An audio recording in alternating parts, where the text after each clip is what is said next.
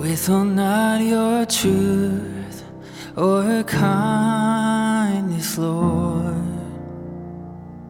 Withhold not your truth or kindness, Lord. Thank you for tuning into the Notice podcast. I'm Susan Hoekstra, your host. The Notice podcast explores our need to be noticed through biblical musings and conversations with special guests.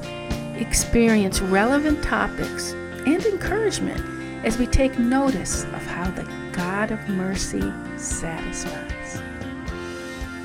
On this episode of The Notice, don't you just love a great DIY project? Or secretly, maybe you're one of those HGTV junkies. Join me for this episode where I talk about those home improvement projects. We discuss our approach to them, what they teach us about ourselves and others, and inevitably how we take notice of God. I love a good do it yourself project. As a creative person, I envision the finished product and get excited about the possibilities. I thrive on doing something I've never done before, and I'm passionate about being creative.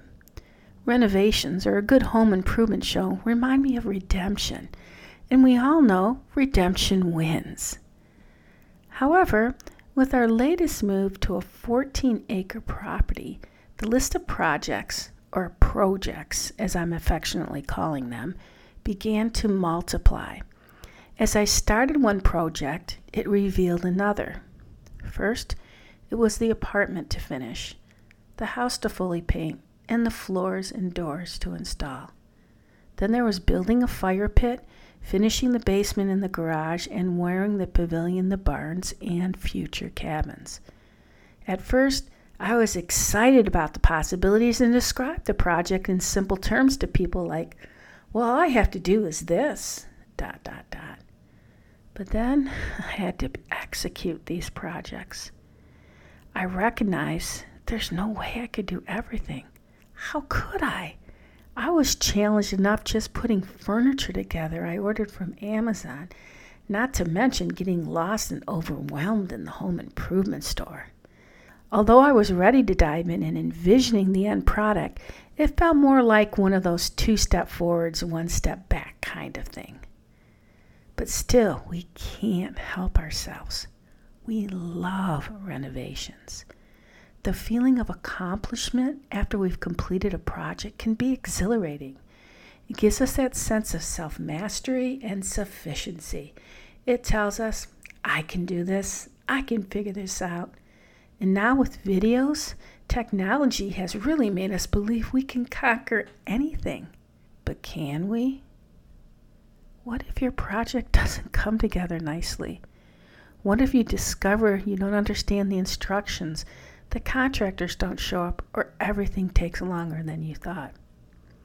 In a recent survey given by the Harris Poll, millennial homeowners in the United States were questioned about their attitudes about home maintenance and repairs. It appears that some of the members of the millennial generation feel caught between unrealistic expectations and cold, hard reality. According to the survey, many millennial homeowners feel pressured to project a confidence they don't actually feel when it comes to home maintenance and improvements. The survey shows that 42% felt embarrassed by their lack of home maintenance knowledge, while 60% feel pressure to make their home look a certain way in order to impress others. The survey also shows that 31% of millennial homeowners would be embarrassed to tell a friend that they hired someone for a home improvement project instead of opting to DIY. Well, this creativity and projects can bring out the best and worst in us, and there's nothing like a project to help us become more self aware. Projects can reveal our short fuse internal frustration, even over something else, or our approach to working with others. Projects inevitably help us realize three things about ourselves we have limits, we make mistakes, and we sin. There's nothing like a project that can make us aware of our limits. Perhaps it starts with our physical limitations. You know, we aren't strong enough to lift, aren't tall enough to reach the ceiling, or can't kneel for too long when painting.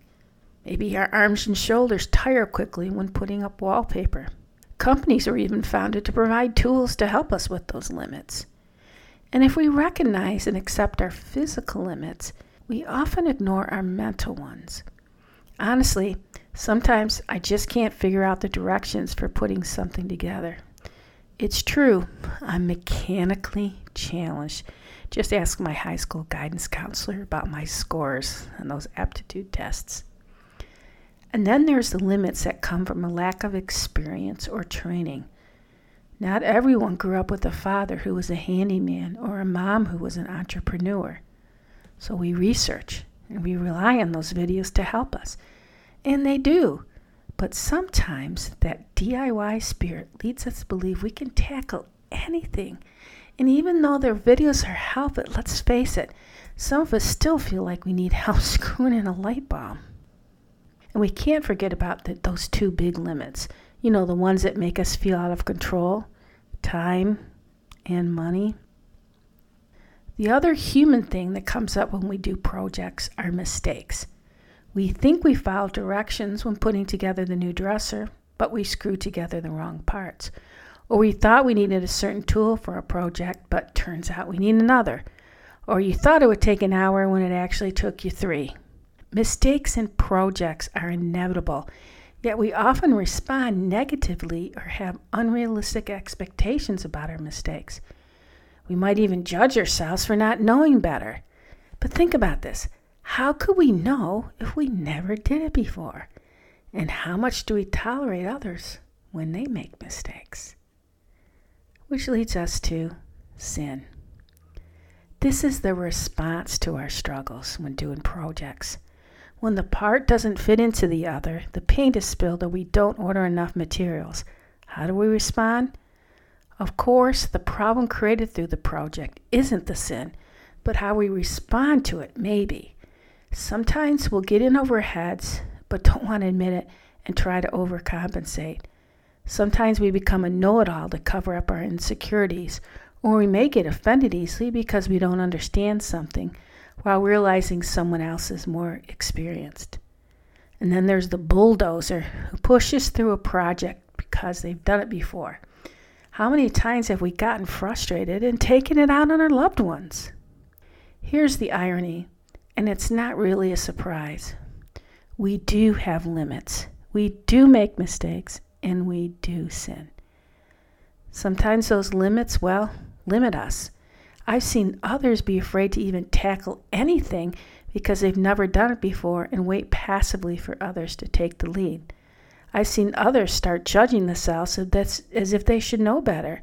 And all this does is cause more pain and strife affecting our relationships. Which got me to thinking were we meant to be do it yourselfers? Doesn't God want to be involved in every part of our life, including our projects? What if instead of noticing our limits, we notice the God who doesn't have any? Ephesians 3:20 tells us, "Now unto him that is able to do exceedingly abundantly above all that we ask or think." So friends, if God can do above all we ask or think, I've been trying to wrap my arms around this while doing projects. I started praying to Him to help me find the right contractor, to get the right tool, give me patience when things don't work out. I praise Him when the projects go smoothly. And this amazing God can help us rest by asking Him for help. He can bring people into our lives who have skills we don't.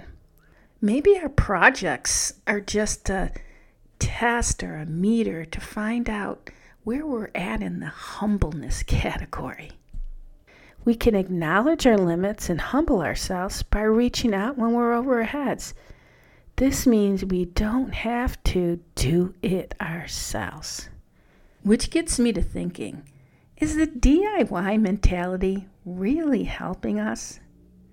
You see, I'm concerned because throughout the pandemic, we were so isolated. And I wonder if we are continuing to isolate ourselves even more in the name of self sufficiency. But what if we stopped to pray instead? What if we asked God if we should include others in our projects? I know at first thought it might seem like it will take more time, but perhaps it might make the burden lighter. We might also end up affirming someone else who just may need it. And do we really need to be this self reliant? Maybe that's why sometimes we just don't feel like we're enough. Friends, this is why we need to be in community to remind us that we need each other, to lessen the burden, to ease the frustration, to rest in God's presence. I'm reminded of the rest of Ephesians 3:20 which states, according to the power that works in us. This power is the Holy Spirit himself, with God's purposes being bigger than ours and his ways not being our ways and his thoughts not our thoughts. We recognize that we need his help. We recognize that we need each other. We are intended to tap into that power of the Spirit, no matter what we're doing, including projects. That power may lead us to include others, and it may lead us to include God. Leah Busque She's founder of this multi million dollar company called TaskRabbit, said, Entrepreneurs have a natural inclination to go it alone. While this do it yourself spirit can help you move forward, adding an element of collaboration into the mix can make you unstoppable. And when I talked with my husband about the fact that I'm a songwriter who doesn't sing, he said, Maybe God wants you to collaborate. Simply put, to be a Christian is to be in community. Consider these words of Peter. But you are a chosen race, a royal priesthood, a holy nation, a people for his own possession, that you may proclaim the excellencies of him who called you out of the darkness into marvelous light. 1 Peter 2 9. Friends, we weren't meant to be an island. We weren't meant to be do it yourselfers. So press into those following Jesus around you. Press deeply into your church community. Invite others to help you with their project. And in the process, you'll find yourself noticing God more.